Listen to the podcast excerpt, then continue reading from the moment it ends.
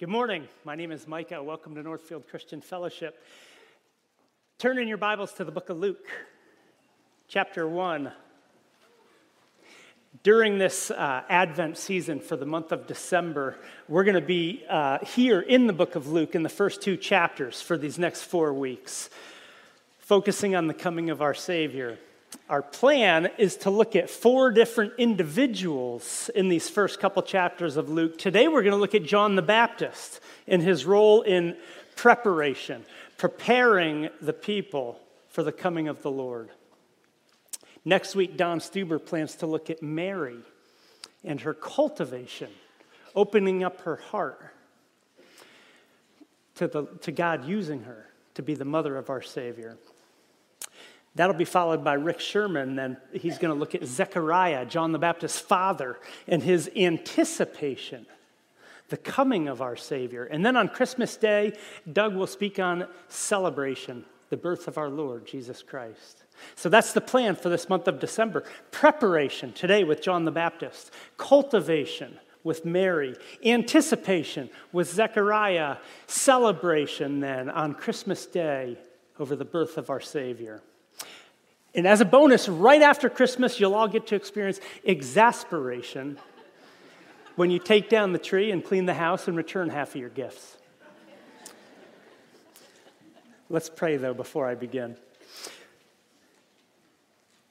Father, what a season for us to gather together and celebrate the fact that you sent your son, all the promises you made for thousands of years in the Old Testament that you would send a Messiah, a Redeemer, a Savior, God Himself to become man, to become our sacrifice, to become our righteous substitute.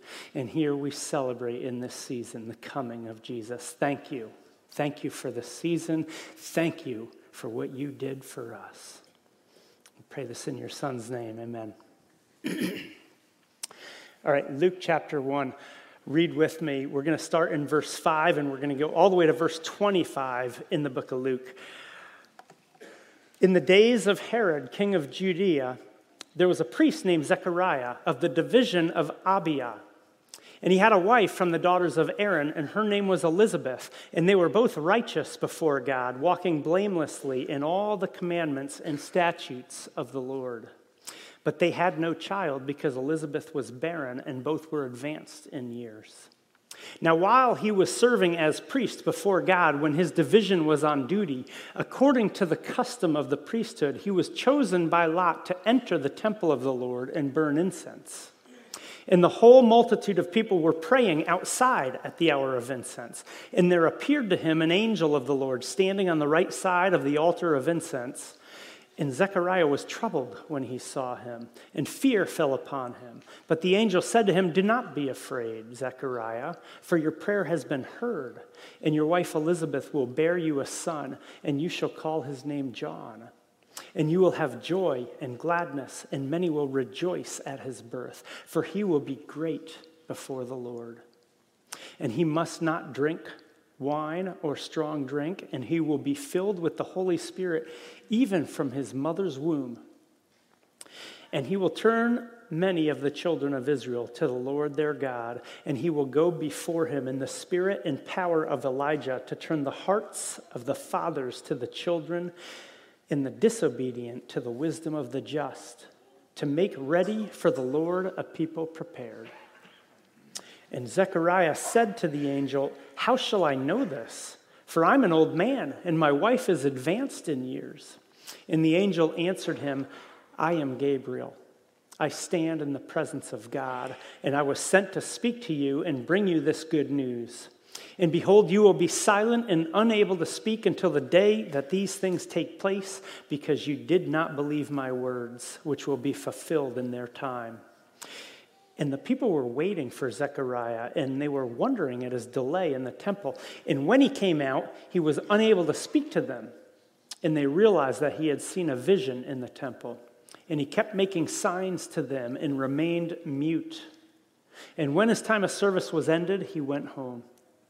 After these days, his wife Elizabeth conceived, and for five months she kept herself hidden, saying, Thus the Lord has done for me in the days when he looked on me to take away my reproach among the people.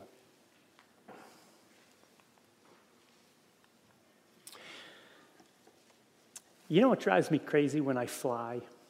Delays. That's right, passengers are not the only ones who hate delays. Flight crew gets frustrated also over them. I hate delays, mainly because patience is a virtue that I lack, but also because my job as a pilot is to get you to where you're going quickly. If you wanted to get there slowly, you would take a horse.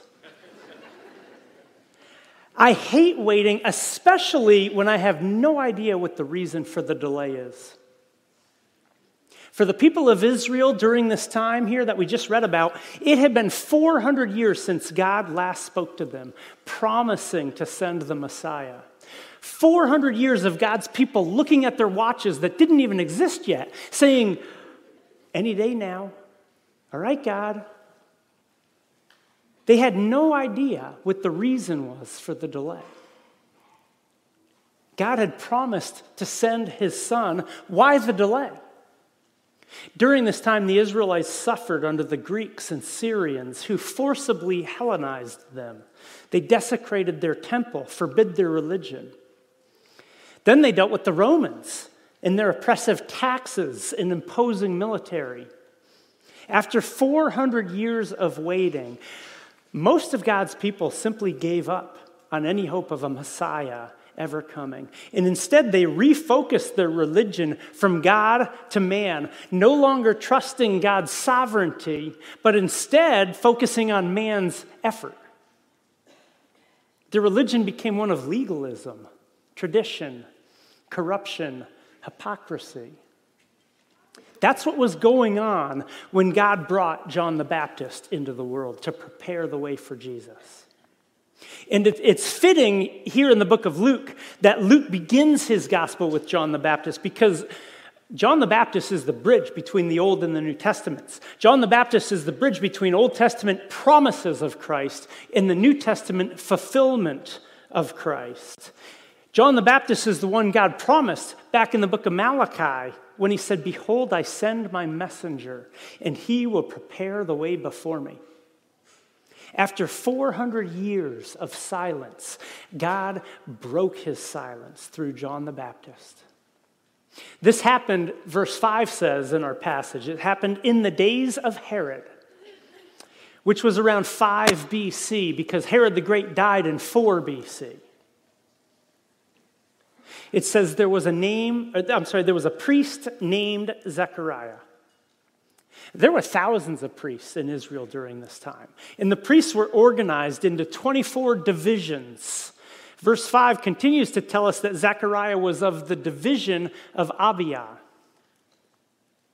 It goes on to tell us that his wife Elizabeth was from the daughters of Aaron. Luke here is giving us the pedigree of John the Baptist. Not only would his father be a priest, but his mother is also of the priestly line. So their child, John the Baptist, would be a Levite through and through, set apart for God's purpose. Verse 6 says, They were both righteous before God, walking blamelessly in all the commandments and the statutes of the Lord. They were righteous. How did they become righteous? Same way you and I become righteous through faith. Just because Christ had not come yet didn't mean righteousness was gained differently in the Old Testament times. Righteousness has always been found through faith. When God made his covenant with Abraham 2,000 years prior to this, the book of Genesis tells us Abraham believed God he had faith in God, and he counted it to him as righteousness. Later on, as God was about to send the nation of Judah into exile, he told the prophet Habakkuk, The righteous shall live by his faith. Righteousness has always been gained through faith, not through works, which is what made Zechariah so different from most of the priests that he worked with. Most of the priests attempted to be righteous through their works. Zechariah was righteous through his faith.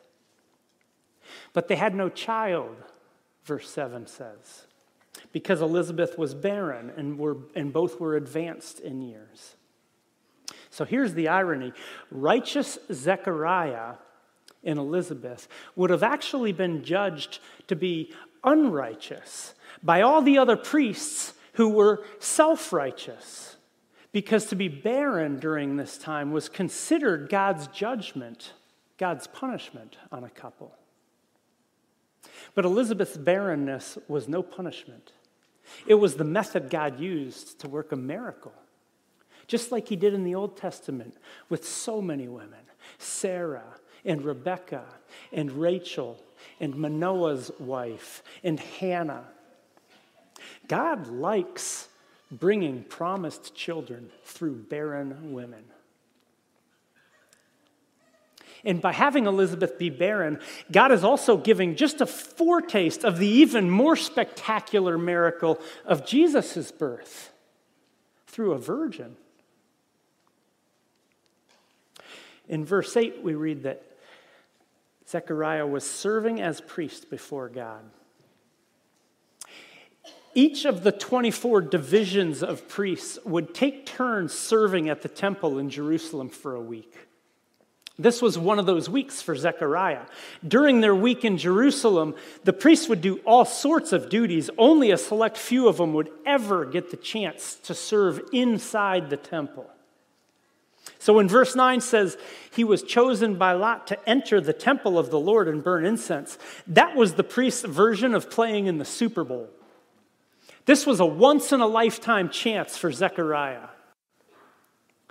So he spent the week serving in the holy place inside the temple. Only a veil separated him from the Ark of the Covenant as he burnt incense on the altar of incense. Just being that close to the presence of God struck fear into the priests and caused them to do their job as quickly as possible so they could get out of there with their life without messing up and losing their lives. As the multitude of people were outside praying, all of a sudden in verse 11, an angel appears. When Zechariah saw this angel, verse 12 says he was troubled. Fear fell upon him. The word used for troubled, it means stirred up. And I don't mean stirred up how a princess stirs her tea. I, I mean stirred up like how a tornado stirs a mobile home park. He was terrified. I would be too. So the angel says in verse 13, Do not be afraid. And he proceeds to give the most amazing promise to Zechariah every detail about this promise. It defies all logic. Starting with the words, do not be afraid.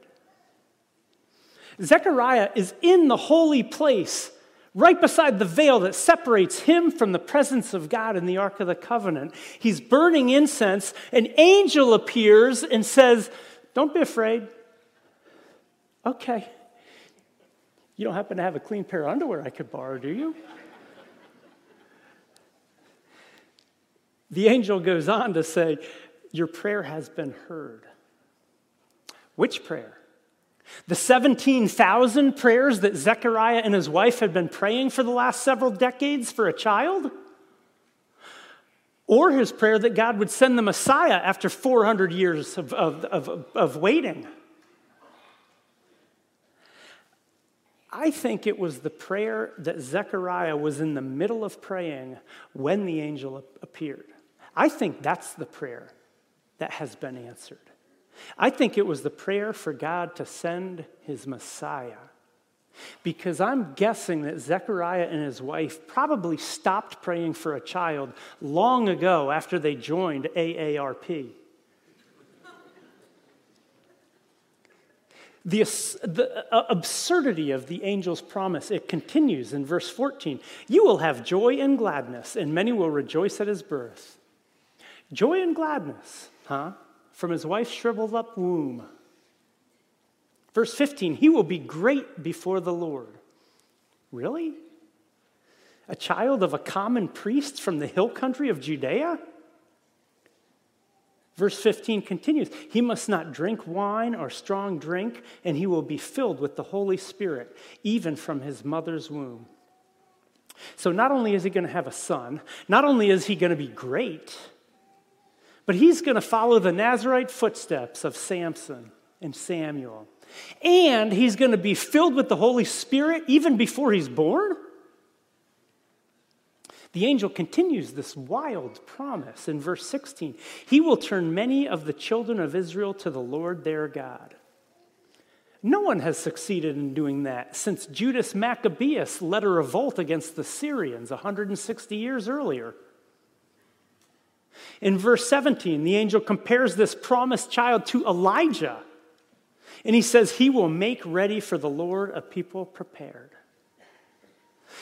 The angel here is quoting from Malachi when he says, He will make ready for the Lord a people prepared. Everything about this promise defies all logic. No wonder Zechariah was skeptical. The entire promise was beyond belief. So, Zechariah in verse 18, he responds, saying, How shall I know this? For I am an old man and my wife is an old lady. At our age, a wild night for us consists of brushing each other's dentures. The angel's response must have hit Zechariah like a ton of bricks.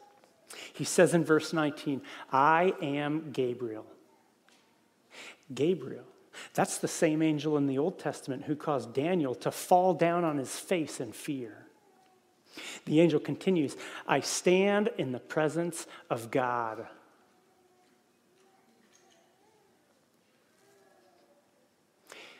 Gabriel goes on in verse 19 and 20. He says, I was sent to speak to you and to bring you this good news. And behold, you will be silent and unable to speak until the day that these things take place, because you did not believe my words, which will be fulfilled in their time.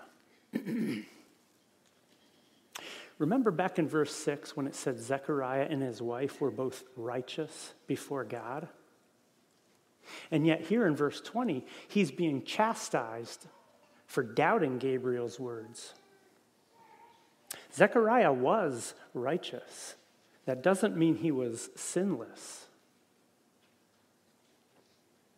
His sin of unbelief here is not without consequence. Zechariah's consequence was not just being unable to speak, it was also being unable to hear until John the Baptist was born. We know this from verse 62 later on in this chapter. After John the Baptist was born and the people made signs to Zechariah to see what he would name him, if Zechariah could still hear, they wouldn't have had to make signs. They could have asked him, What will you name him? but they made signs to him because he was also deaf. This was a consequence bigger than simply feeling a little silly over not being able to talk. Not being able to speak or hear would prevent Zechariah from performing his duties as a priest until John the Baptist was born. You can't teach the people God's word when you can't talk or hear. Unbelief has consequences, not just for Zechariah, but for all of us. Unbelief hinders us from being used by God. But unbelief does not hinder God's sovereignty, which is why he still brought John the Baptist into this world. Verse 21 And the people were waiting for Zechariah, and they were wondering at his delay in the temple.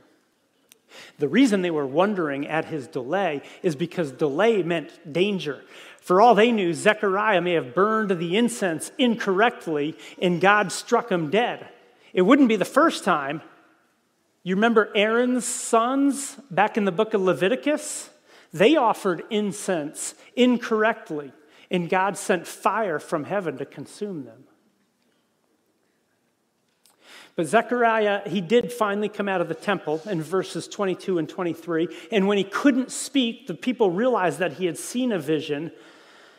After his week had ended, he went back home to his wife, Elizabeth. And his wife conceived in verse 24. And for the first five months of her pregnancy, it says she kept herself hidden. in other words, she kept her pregnancy a secret. Why? God had just worked a miracle. Why did she keep it a secret? Why wasn't she shouting from the rooftop, I'm pregnant, praise God?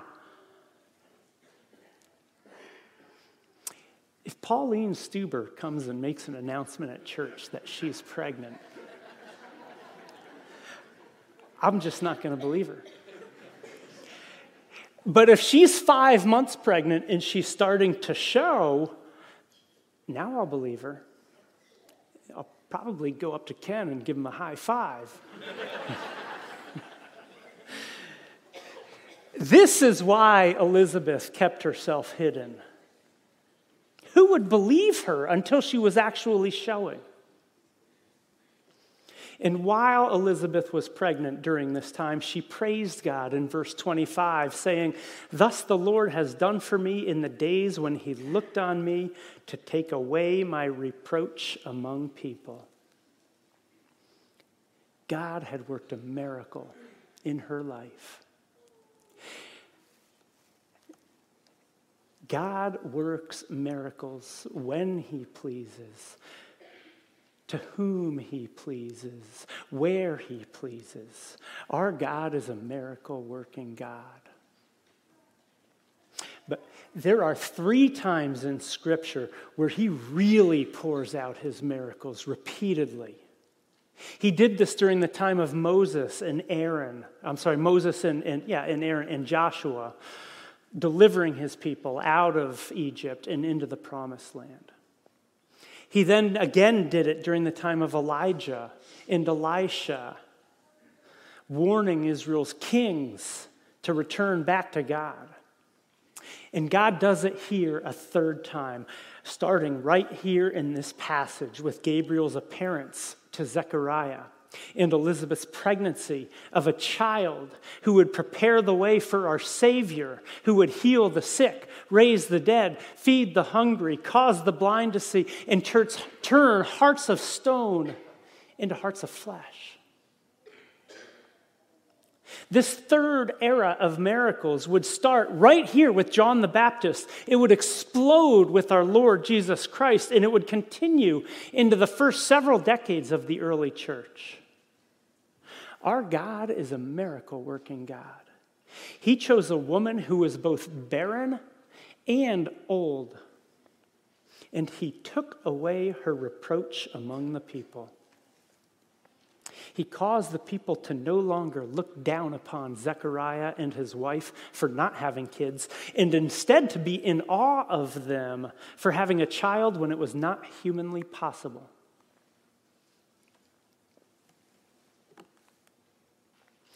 Skip over with me to remain in chapter 1, but um, look over starting in verse 57. And we'll pick up again and read 50, verses 57 through 66.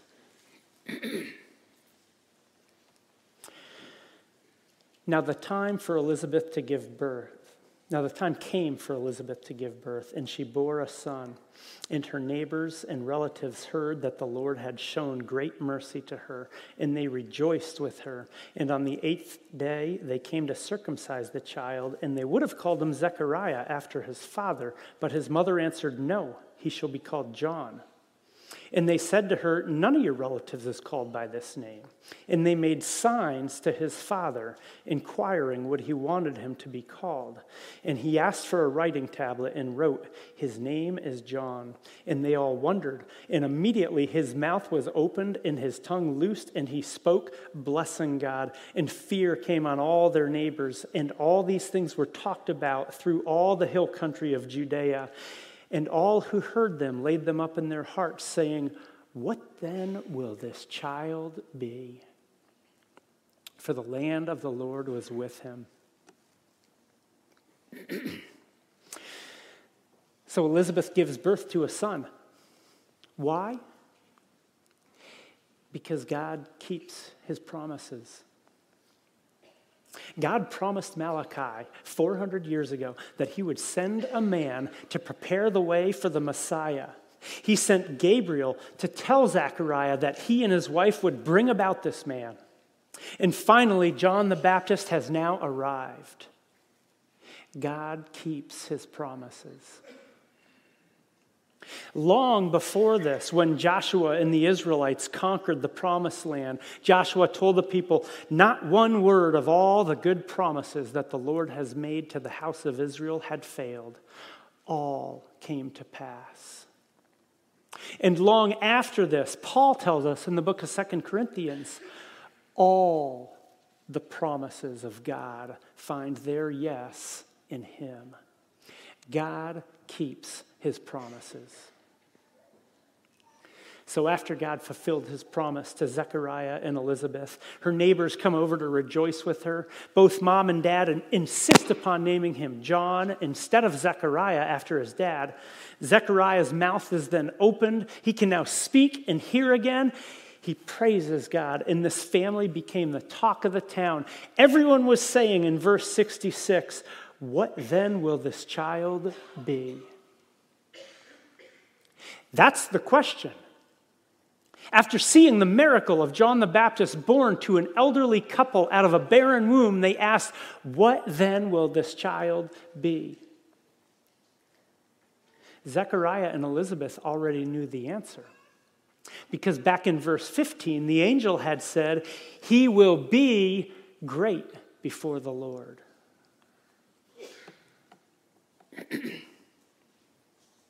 That's what this child will be. John the Baptist would become so great that the crowds would flock to him in order to hear him and be baptized by him. Jesus himself would speak of John the Baptist, saying, Among those born of women, none is greater than John. None is greater not Abraham, not Moses, not David, not Solomon. None is greater than John. Jesus said. That's how great John the Baptist would be. So, what made him great? What, is it about John the Baptist that's so great? When somebody tells me that someone is great, my mind drifts to an athlete a world leader. John the Baptist was neither of those things. In fact, by the world standard, John the Baptist would probably be considered a loser. He was born into a common family, no common education, or no, no, no formal education. His outfit would make you cringe. He'd grow up to be eclectic offensive, eventually imprisoned and killed. John the Baptist was not great by any stretch of the world's definition. And yet, Jesus would say, among those born of women, none is greater than John? What is it that made him great? Was it his passion? I mean, this man became one of the most passionate speakers to ever live. He challenged everybody. He told everyone who came out to hear him, Repent, for the kingdom of heaven is at hand. he said, Repent. He didn't say, Make room in your heart for Jesus. He didn't say, Jesus just really wants you to accept him into your heart. He didn't say any of the filthy nonsense that a lot of pastors say. He said, Repent. He was even more bold with the religious leaders. He said to them, You brood of vipers, who warned you to flee the wrath to come? He was even bold with the political leaders, those who had the power to kill him. He told Herod the tetrarch to his face that he was wrong to take his brother's wife. And he did kill him. John the Baptist was passionate he had no problem delivering hard words to anybody. He wasn't sucked into the sin of flattery. He didn't sugarcoat his words to make them easier to hear. He called sin, sin. He didn't call it a disorder or a struggle or an addiction. He didn't make room for excuses like, I can't help it. It's how I was born. John the Baptist was passionate. He boldly called sin for what it is sin. Is that what made him great? Maybe it was John's person that made him great. Think about the, the, the kind of person that John the Baptist was. He was unique. He lived in the wilderness. He wore a garment of camel's hair and a leather belt, and he survived on locusts and wild honey. John the Baptist was strange. And he was as humble as could be at the height of his ministry, when the crowds of people would come to him, he never promoted himself. He always promoted Jesus. He said, He who is mightier than I is coming, the strap whose sandals I am not worthy to untie. He was humble. When Jesus finally did begin his ministry and some of John's own disciples left him to follow Jesus, he wasn't jealous, he was joyful. He said, This joy of mine is now complete. He must increase, but I must decrease. John the Baptist was a strange person, and he was incredibly humble. Is that what made him great?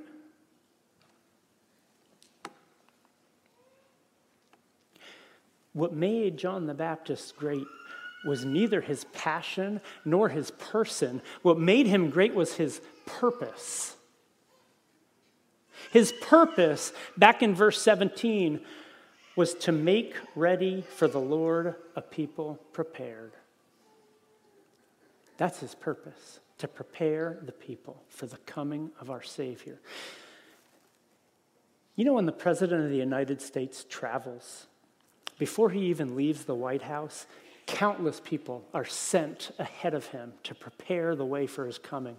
Secret Service uh, agents, they're sent out to organize every last detail. They coordinate with federal and local law enforcement. They determine which airport to use, which airspace to close, which roads to close. They'll identify which hospitals and doctors to have on alert. Entire floors of luxury hotels will be reserved, catering will be set, up just prior to his arrival, oftentimes a couple of C 17s will precede him, carrying all sorts of equipment, including his, his motorcade, which can consist up to 20 SUVs. After all, the President of the United States is important. He needs to be kept safe, he needs protection. When our God stepped off his throne and came down into his creation, he sent one man,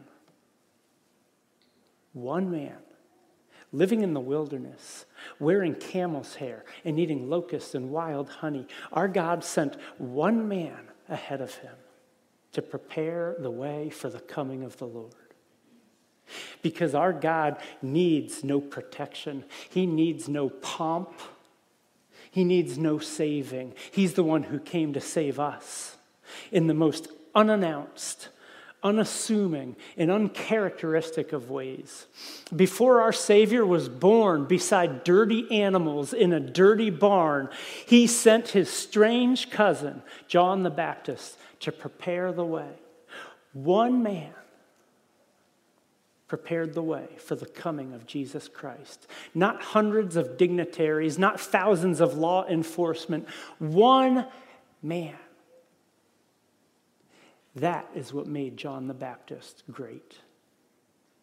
His purpose to prepare the way for the coming of the Lord. John the Baptist was the voice Isaiah prophesied about, what we read earlier in our responsive meeting, uh, reading. He, he was the voice crying in the wilderness, Prepare the way for the Lord, make straight in the desert a highway before our God. John the Baptist was the one who, when he saw Jesus walk toward him, he cried out, Behold the Lamb of God who takes away the sin of the world. One man with a profound purpose to point the world to the Lamb of God who takes away the sin of the world. Jesus said, I tell you, among those born of women, none is greater than John. That's not all Jesus said. He continued saying, Yet the one who is least in the kingdom of God is greater than he. Really? None is greater than John the Baptist, except for every single believer down to the least in the kingdom? How can that be? because our purpose as Christians is even greater than that of John the Baptist. John's purpose was to tell the world, He's coming, repent, the Messiah is coming. Our purpose is to tell the world, He's come. He has come. Our Messiah has come. The Lamb of God who takes away the sin of the world has come. So repent.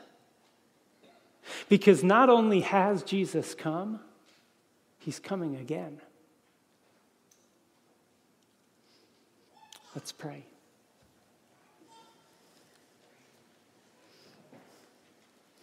Oh Lord Jesus, you have come. And so this Advent is a season to give gifts, to be excited, to celebrate.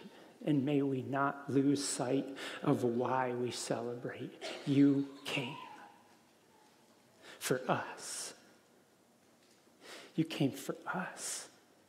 You didn't come for that which was worthy. You are the one who is worthy. You came for us to give us your righteousness to take upon yourself our sin. You came. We love you. Thank you.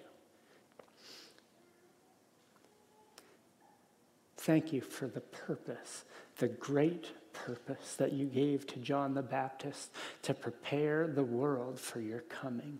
Thank you for the great purpose that you have given us to proclaim the fact that you have come. We love you. We pray this in your Son's name.